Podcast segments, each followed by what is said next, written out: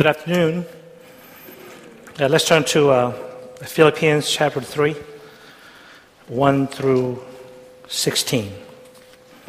Because we had a guest speaker last week, uh, we're trying to make up uh, from last week, so I'm going to be talking about two different, top, two different topics. Okay, Philippians chapter 3, verse 1 through 16. Finally, my brothers, rejoice in the Lord. It is no trouble for me to write the same things to you again, and it is a safeguard for you. Watch out for those dogs. Very strong words. And those men who do evil, and those mutilators of the flesh. For it is we who are the circumcision, we who worship uh, by the Spirit of, of God, who glory in Christ Jesus, and who put no confidence in the flesh. And though I myself have reasons for such confidence, if anyone else thinks he has reasons to put confidence in the flesh, I have more. Circumcised on the eighth day of the people of Israel and of the tribe of Benjamin, a Hebrew of Hebrews, in regard to the law, a Pharisee, as, as for zeal, persecuting the church, as for legalistic righteousness, faultless. But whatever was to my profit, I now consider loss for the sake of Christ. What is more, I consider everything a loss compared to the surpassing greatness of knowing Christ, Jesus my Lord, for whose sake I have lost all things. I consider them rubbish that I may gain Christ and be found in him and not having a righteousness of my own that comes from the law, but that which is through faith in Christ. The righteousness that comes from God, uh, that is by faith. I want to know Christ and the power of the resurrection, of his resurrection, and the fellowship of sharing in his sufferings, becoming like him in his death, and so somehow to attain to the resurrection from the dead. Not that I have already obtained all this or have already been made perfect, but I press on to take a hold of that for which Christ Jesus took hold of me. Brothers, I do not consider myself yet to have taken hold of it, but one thing I do, forgetting what is behind and straining toward what is ahead, I press on toward the goal to win the prize for which God has called, called me heavenward in Christ Jesus. All of us who are mature should take such a view of things. And if on some point you would think differently, that too God will make clear to you. Only let us live up to what we have already attained. I think in this chapter, um, Apostle Paul is we're talking about himself, his own experience, how the view of his past has been changed to new purpose, purpose of present, and the hope for the future. It seems like reading you know, verse 2, he said, Watch out for the dogs and those, who, those men who do evil and those mutilators of the flesh. It seemed like a church of Philippi, even though they were strong, they were faithful and growing church, but they were disturbed by the false teachers, apparently, um, who were trying to take them back to the past. Sometimes you wonder why God, God would allow uh, those um, you know, false teachers in the church. Um, but God has a clear intention of everything that He does, even though sometimes in our mind it doesn't make any sense. You know, there's no such thing as a perfect church. I love to say this. If you find a perfect church, let me know. And if you join that church, that church might become imperfect church because of you joining that church.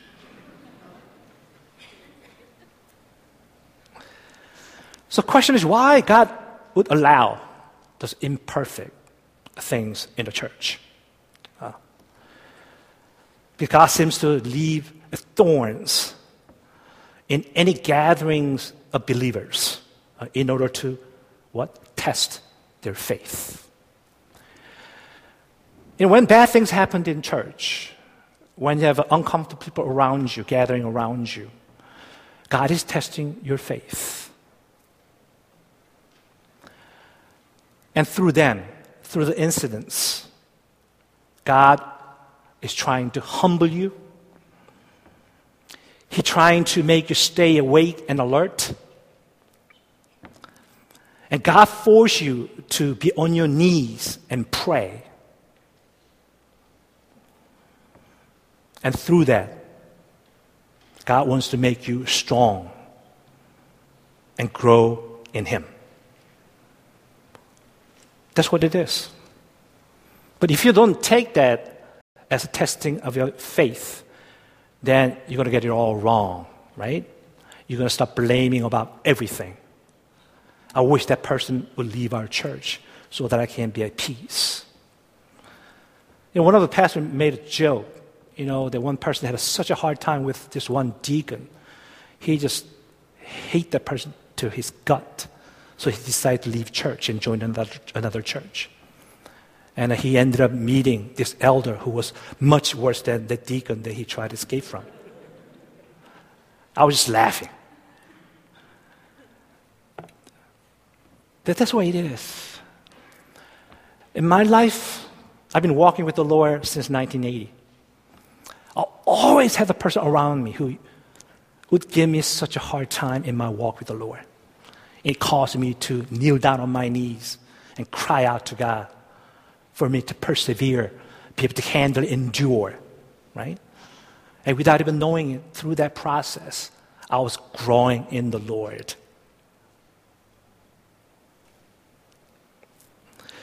Verse 1 starts out with Finally, my brothers, rejoice in the Lord. You know, when everything is said and, said and done, at the end of the day, God wants us to enjoy our life in Him. That's the will of God. That's the bottom line. You know, John 15, 11 says, I have told you so that my joy may be in you and that your joy may be complete. 1 Thessalonians 5, 16 to 18. Be joyful always, for this is God's will for you in Christ Jesus. You know, God, when God do certain things in your life, when God allows certain things to happen in your life,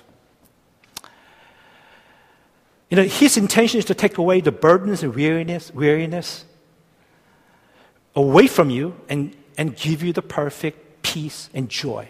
That's the only intention he, ha- he has. Matthew 11, 28, 30 says, Come to me, all who are weary and burdened, and I will give you rest. Take my yoke upon you and learn from me, for I am gentle and humble in heart. You will find true rest for your souls. For my yoke is easy and my burden is light. He says, All you are weary and burdened. See, God give you the burden and weariness first so that you can come to God, right? So when you feel weary and burdened and troubled, and that's the indication know, God wants you to come before Him, right? As you enter into, the, into His presence, all of a sudden, the peace and the joy of God going to start overwhelming you. That's what it is.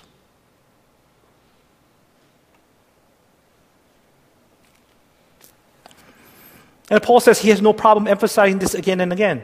Verse at the bottom says, and it is a safeguard for you.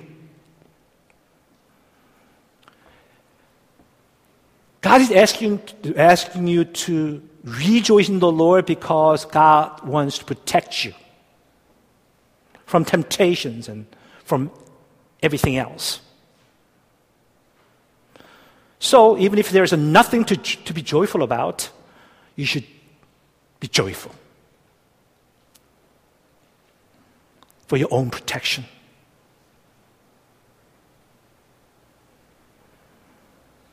Because when you do that, there's a tremendous benefit that comes come from that. Yeah, this week, uh, my family has been going through a lot emotionally. Because my little brother Tito, he's at the hospital. He's a stage four cancer patient.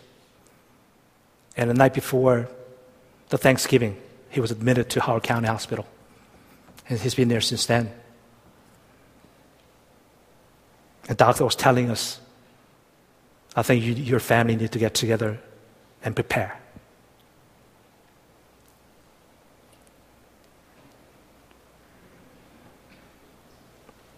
You know, James 1 2 to 4 says, Consider it pure joy whenever you face trials many kinds.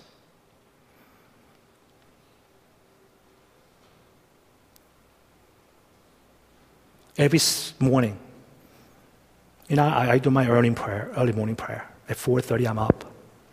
I spend at least an hour. I just start giving thanks to God. And nothing to be joyful about, you know, given the situation where my brother is in. He's only 50 year old. He never been married. I don't know how my, my mom going to take it. We haven't told her yet.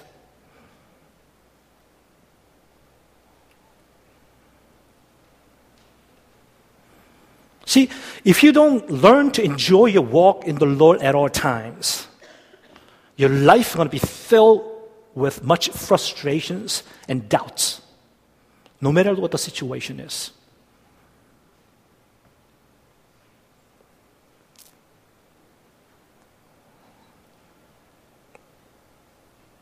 You know, our life, very short. a couple of, you know, a week ago, we had a you know, funeral for this 25 25 year old Erica Cho. Is it Cho? Or I forget her last name. She passed away. I think what Jesus is talking about, uh, Apostle Paul is talking about today is that, you know, at the end of the day, do you know Jesus? Are you known by Jesus? And do you understand about Him crucified on the cross. It's, it's that those are the only thing going to be matter and at the end of the day and end of your life. I really hope and pray that that's what you're going to walk away with after this service. See, verse 3. He For it is we who are the circumcision, we who worship by the Spirit of God, who glory in Christ Jesus, who put no confidence in the flesh. I think it gives us the true characteristics of a believers. First, they worship in the Spirit. And they glory in Jesus means the intimacy with God, the intimate relationship with the Lord. That's, that's what the true worshippers enjoy. And uh, he said, they put no confidence in the flesh. You know what? Our confidence does not come from our flesh. So that's what we're going to talk about. No confidence in the flesh. Verse 4 through 6. Though I myself have reasons for such confidence, if anyone else thinks he has reasons to put confidence in the flesh, I have more. Circumcised on the eighth day of the people of Israel and of the tribe of Benjamin, a Hebrew of Hebrews, in regard to the law, Pharisee, and as for zeal, persecuting the church, as for legalistic righteousness, faultless. I mean, he had the birthright privilege, right? He had a, he had a, he had a godly parents raising him up. And he had a great education as a Pharisee. I mean, he had a best family lineage. He had wealth and reputations and power and zeal. He said he was faultless. He was perfect. That's what he was thinking until he met Jesus. So let me ask you, what kind of fleshly confidence do you accumulate? Have you accumulated in your life?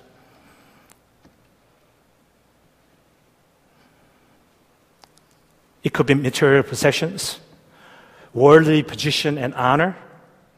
It could be achievements of your life, whatever that may be. Going to best college, and once you're in the college, you just want to enjoy your life there.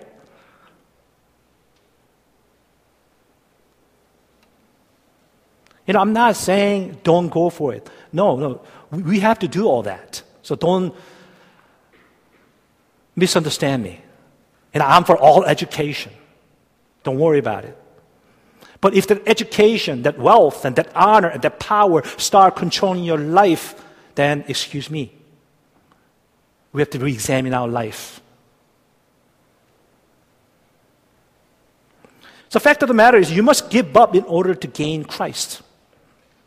The problem with us is that we don't want to give up the fleshly confidence, but we still want to attain Jesus Christ in life. That's the problem. This parable, hidden treasure and pearl, right? In Matthew chapter 13. The kingdom of heaven is like treasure hidden in a field. When a man found it, he hid it again, and then in his joy went and sold all he had and bought that field.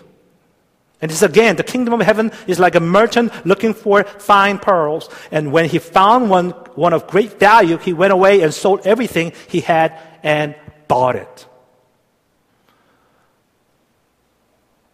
We're trying to keep both, right?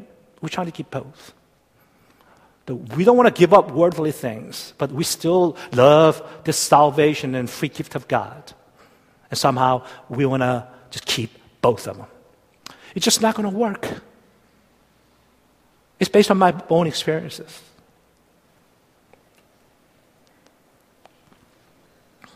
The sad story of rich young man, probably you know, Matthew 19, chapter, is Jesus said to the rich young man who responded to him that he kept all commandments. And Jesus said to him, If you want to be perfect, go sell your possessions and give to the poor, and you have, tr- and you, you have treasure in heaven. And when young man heard this, he went away sad because he had great wealth.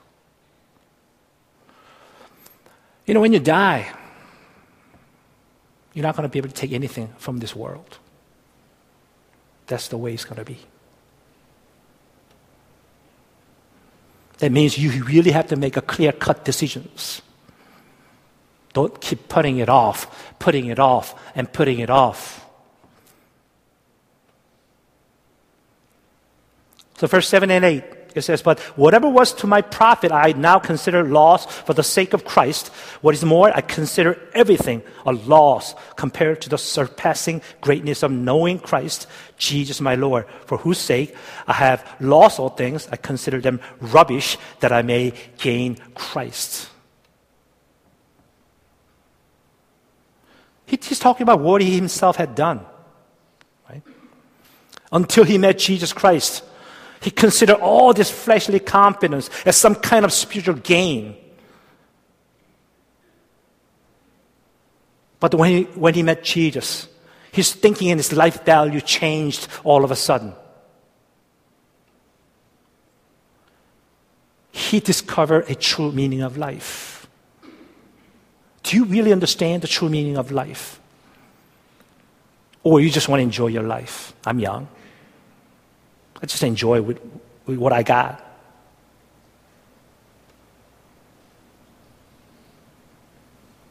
Matthew 6 24, he says, No one can serve two masters. Either you will hate the, hate the one and love the other, or you will be devoted to the one and despise the other. You cannot serve both God and money. So the bottom line is that which one is controlling which? Is money controlling you? Or is God is controlling your money? Right? That's the thing. You need money. I'm not, I'm not talking about just, don't misunderstand me once again. You know, I, am not into this, uh, I don't know, whatever you call it, okay? You should be able to enjoy your life, enjoy what you got. Go and buy stuff. Black Friday, go out one in the morning and buy something. Go ahead and do it. If you can find a good deal, go ahead and do it. I don't have energy to do it. but is, which one is controlling which? Is money controlling you? Is your fleshly confidence co- controlling you? Or are you controlling those fleshly desires through the Holy Spirit? Right? That's a huge difference. The profession that you are in, job you're trying to get, the education you're trying to attain, the wealth that you want to accumulate. What's the reason that you are doing that for? What's the reason behind it? so that you can boast, so you can be able to, you know, you know, brag about how good I am, how amazing I am? Or are you doing that because that's the specific calling from the Lord? So you can, you know, you can use the profession, whatever job, and the education for the glory of God. That's the difference.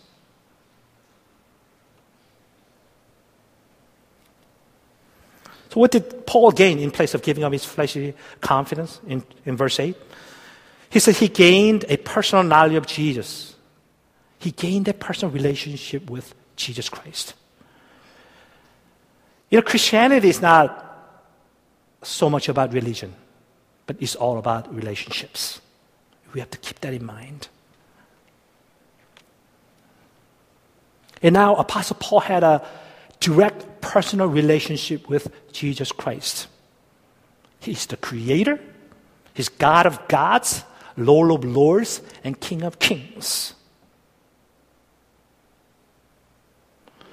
If someone says, I have a relationship with President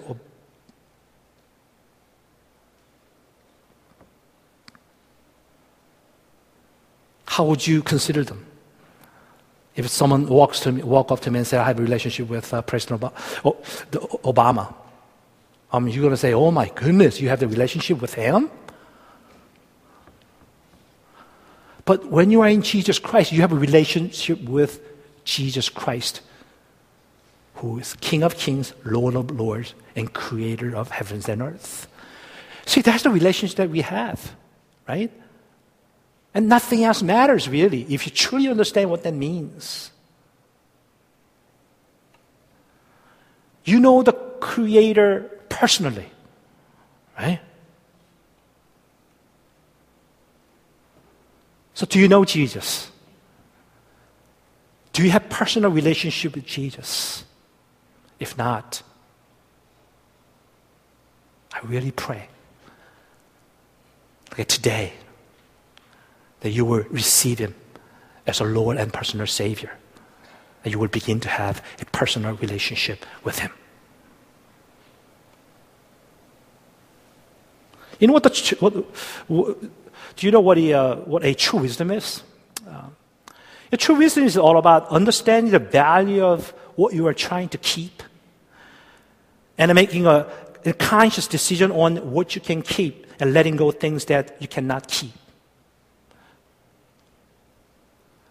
A lot of times we waste our time so much on the things that you're never going to be able to keep, and which are going to be thrown away. Jimmy Elliot's quote, the famous quote He's no fool who gives what he cannot keep to gain that which, is can, which he cannot lose. Right? All this fleshly confidence that, you, you, you, you that you're going to end up gaining, you're going to end up losing it all. That's the end of the story.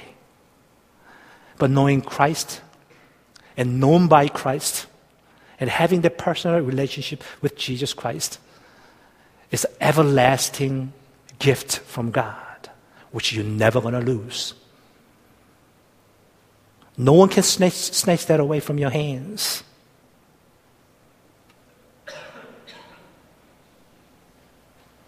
So, Paul, verse 9 through 11, and be found in him, not having much righteous, righteousness of my own, and that comes from the law, but that which is through faith in Christ, and righteousness that comes from God, and is by faith. I want to know Christ and the power of his resurrection, and fellowship of sharing in his sufferings, becoming like him in his death. I mean, he had his heart completely set, focused on Jesus. That's how he lived his life. By doing so, he gained a righteousness that he never knew before. That righteousness that comes from God.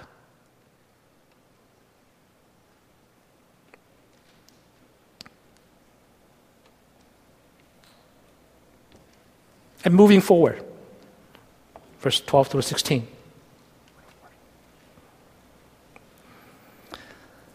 How do we move forward? In life. I think there's a step, three-step process that know, Apostle Paul is talking about in, from uh, verse 12 through 16. You know, before you can first, before you can move forward, you must face the present reality, which I just talked about. Second, you must forget the past. And then third, finally, you can move forward. So without first two, I don't think you can be able to move forward.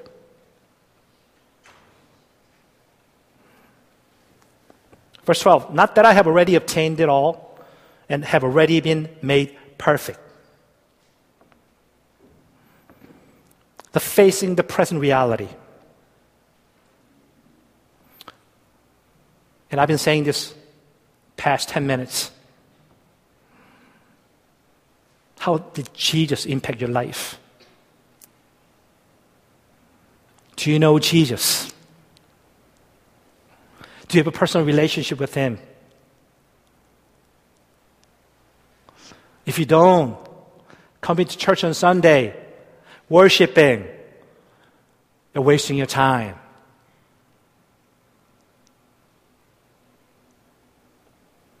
Because you're not going to, have, you're not going to go to heaven.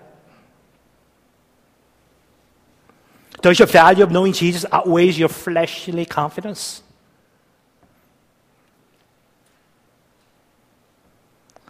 You know, Paul says that Christ Jesus took hold of me.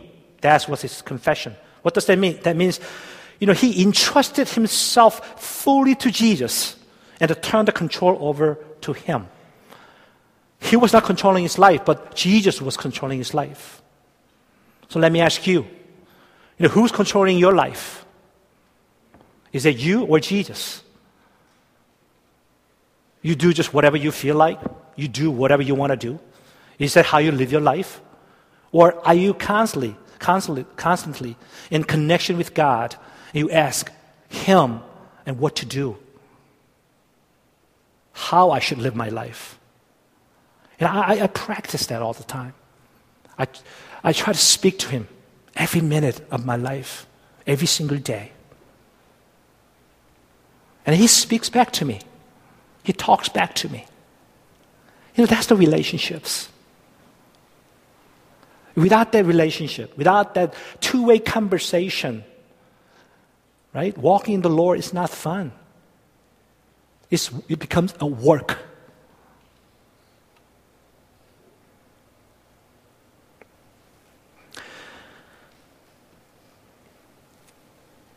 You know, when Jesus said to Martha that her brother Lazarus will rise again, know, Martha only thought about the future, right? Because the way she responded was, I know he will rise again in the resurrection on the last day. Oh, yeah, he's going to live again. But Jesus was speaking about the present that, that Lazarus will rise from the death again now, right? The present reality. Do you still believe that Jesus speaks to you? Do you still believe that Jesus hears you? And do you still believe that Jesus is holding your hand when you go through troubled times in your life? And do you believe that Jesus is aware of your current pains and hurts? And do you believe that Jesus can perform miracles and wonders in your life? He's speaking in, the, in, in a, a, a present aggressive form, right? Is it happening now? That's a present reality.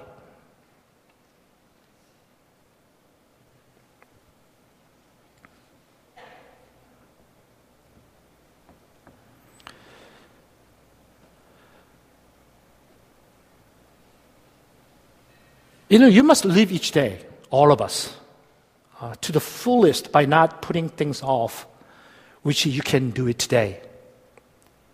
We tend to put things off, right? Putting things off. I'll do it tomorrow, day after tomorrow. We keep delaying it. You know, one of the saddest, the mistake that was found, you know, by delaying things, uh, you can, you can find in Acts 24, 25. As Paul talked about righteousness, self control, and the judgment to come, Felix, he was the Roman governor, was afraid and said, That's enough for now. You may leave. When I find it convenient, I will send for you. You know what? As you know, it never happened, right? So, what, what, what does that mean? That means when God speaks to you, you need to listen and respond right away. You know, don't think,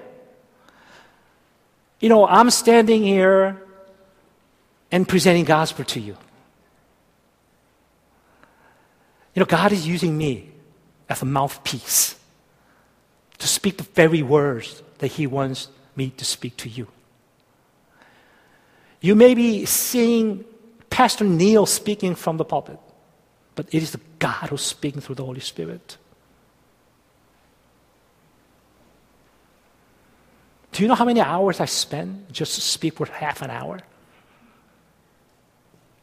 Preparing and praying. Usually Sunday I'm up like 3:30 in the morning and go through and through and through and through and again. I pray. Lord, use me as your mouth, mouthpiece.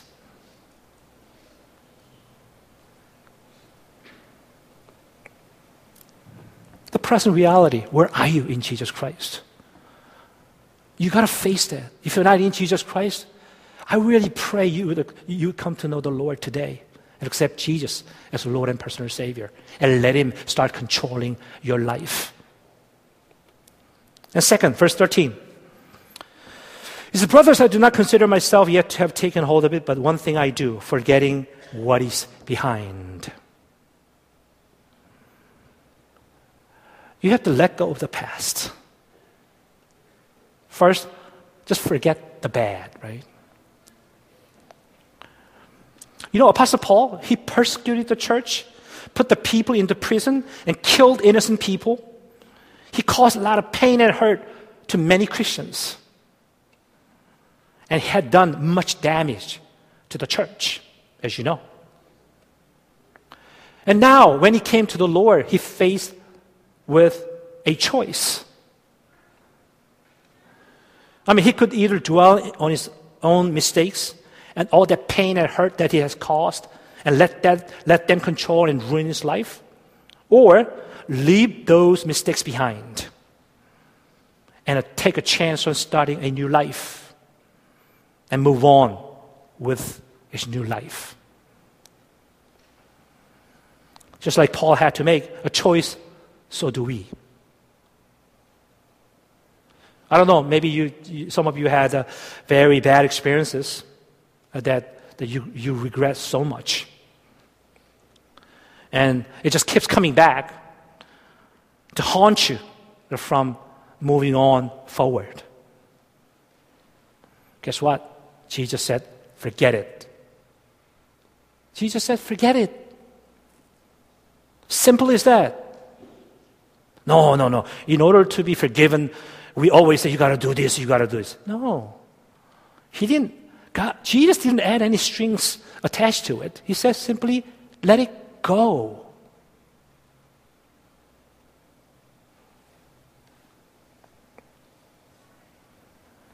It's over. It's done, right?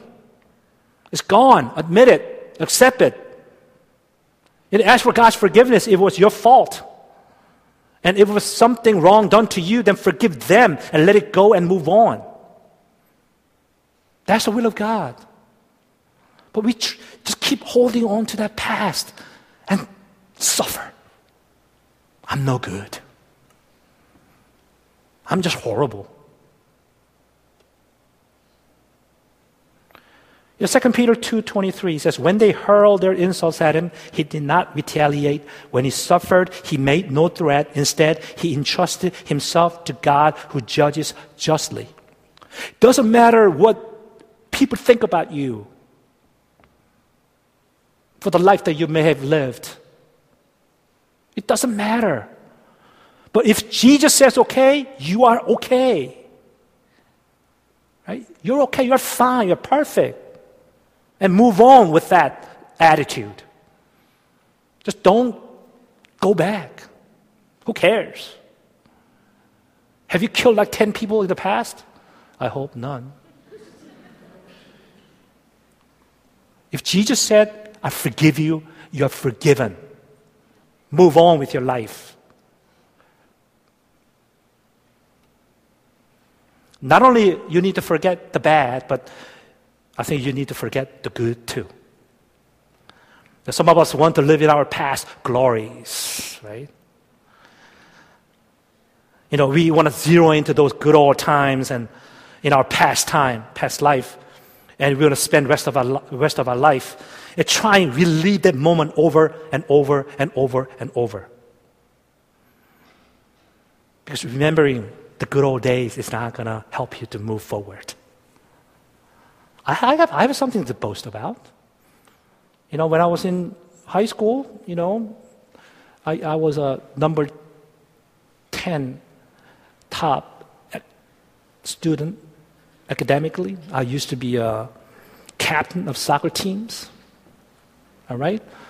And uh, I used to play organ for our choir. I used to be good. And I had a, one embarrassing moment ever since I never I stopped playing. Still, it's so tragic. like, oh, forget it. Organs, I'm allergic to it now. Now I, I look kind of crumbled and old and weak, but I, I looked okay, you know, when I was in high school. I looked good. So if I dwell on those things, how amazing I was, right? You can't move forward. You can't move forward. It doesn't matter how bad you were, how good you were, just let it go.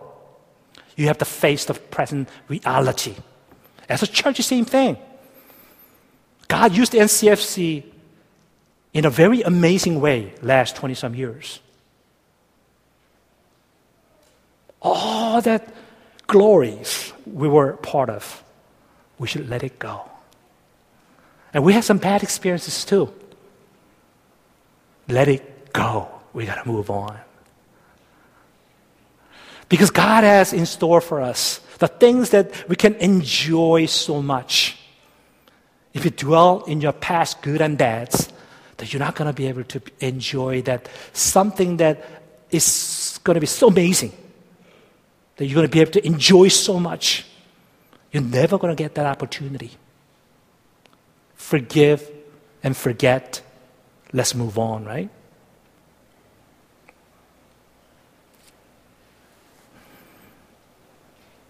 So Lamentation 3, 22, 24, it says, Because of the Lord's great love, we are not consumed, for his compassions never fail. They are new every morning. Great is your faithfulness.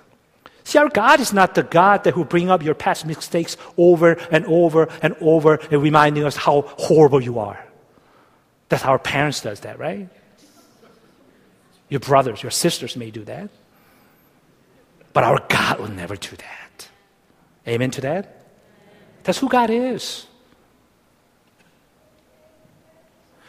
See, He pushes this reset button of your life every morning when you come before Him, when you confess your sins, right? In your true repentance and, and faith.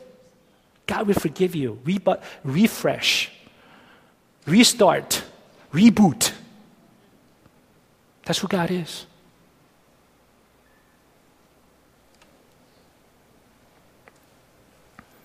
But also, the Paul says in verse 13, Brothers, I do not consider uh, myself yet to have to- taken hold of it, but one thing I do, forgetting what is behind and straining toward what is ahead. For him, doing his best was not good enough in the kingdom of God. You know, twice in verses 12 and 13, it says, I don't consider that I have, that, that, I, that I have taken hold of it. That means he wants to push on, press on. You know, for us, we have tendency to, like when we serve, whatever we do in the church and in life, okay, I, I've done my best. Oh, that's good enough. And God, God will satisfy with that. Right? But it's not God want you to do more. God wants to do more with you by working together. So it is not you who are doing it, but it is the Lord who's going to do it with you. That's why, you know, God always challenges us. Don't stop there. Let's go extra miles. I hear all about this burnouts, right? I burn out because I've been serving too much. I don't know. For me, I don't, really don't know. I don't understand that. I jokingly say sometimes, burning out. But in Jesus, you never get burned out. When you truly walk with the Lord, when you're in the presence of God and listening to what He has to say, the problem is you serve without even listening to Him. That's why you, you, become burned out. Right? You think you're doing the right things, but you never talk to God. Oh, that's the right thing to do in the church. But when you ask God first, and when He says do it and do it, you're never going to get burned out. That's the secret of it. And He says, verse 14, lastly, He says, we must press on. We must press on. You know, it must be intentional. It just had to be intentional. If you just sit there and God, give me that perseverance so that I can press on, I'm sorry, it's not going to happen. It ain't going to happen. You really have to put your effort into it. Salvation is free. You don't have to do anything. But growing in the Spirit, right? Experience God's presence. You got to press on.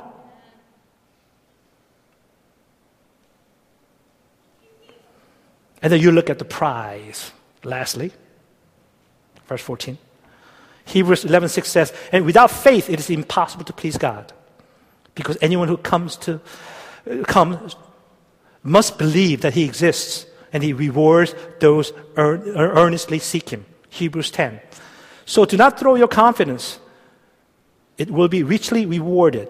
You need to persevere so that when you have done the will of God, you will receive what He has promised. Yes, we all go to heaven if you believe in Jesus. But we want to, we want to, we're going to receive a different reward. I don't know what they're going to be, what they're going to look like. Some of you might end up staying in a shack. Some of you in a condo, townhomes, right? Maybe three garage homes, some of you, mansions. Now, I'm not saying that's what it is, but there's a reward, all right? It's going to be there. You don't want to miss out. That reward, you're never going to lose it. You get to keep for the rest of your eternal life. Amen to that? You know, John Piper from his book, Don't Waste Your Life. He shares a story Uh, that his dad had shared of a man who came to the Lord in old age. This old person, old man, apparently the church has been praying for him for decades.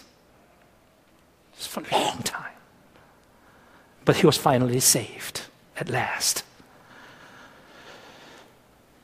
But he, that old man began to sob uncontrollably after he was saved. And as the tears ran down his wrinkled face, he kept crying out, I've wasted it. I've wasted it. Because he was, he was awakened to realize how he had wasted all those years that he could have spent with Jesus and doing the things that are truly worthy. Don't waste your, don't waste your time. Just don't waste your time. Especially young people, right?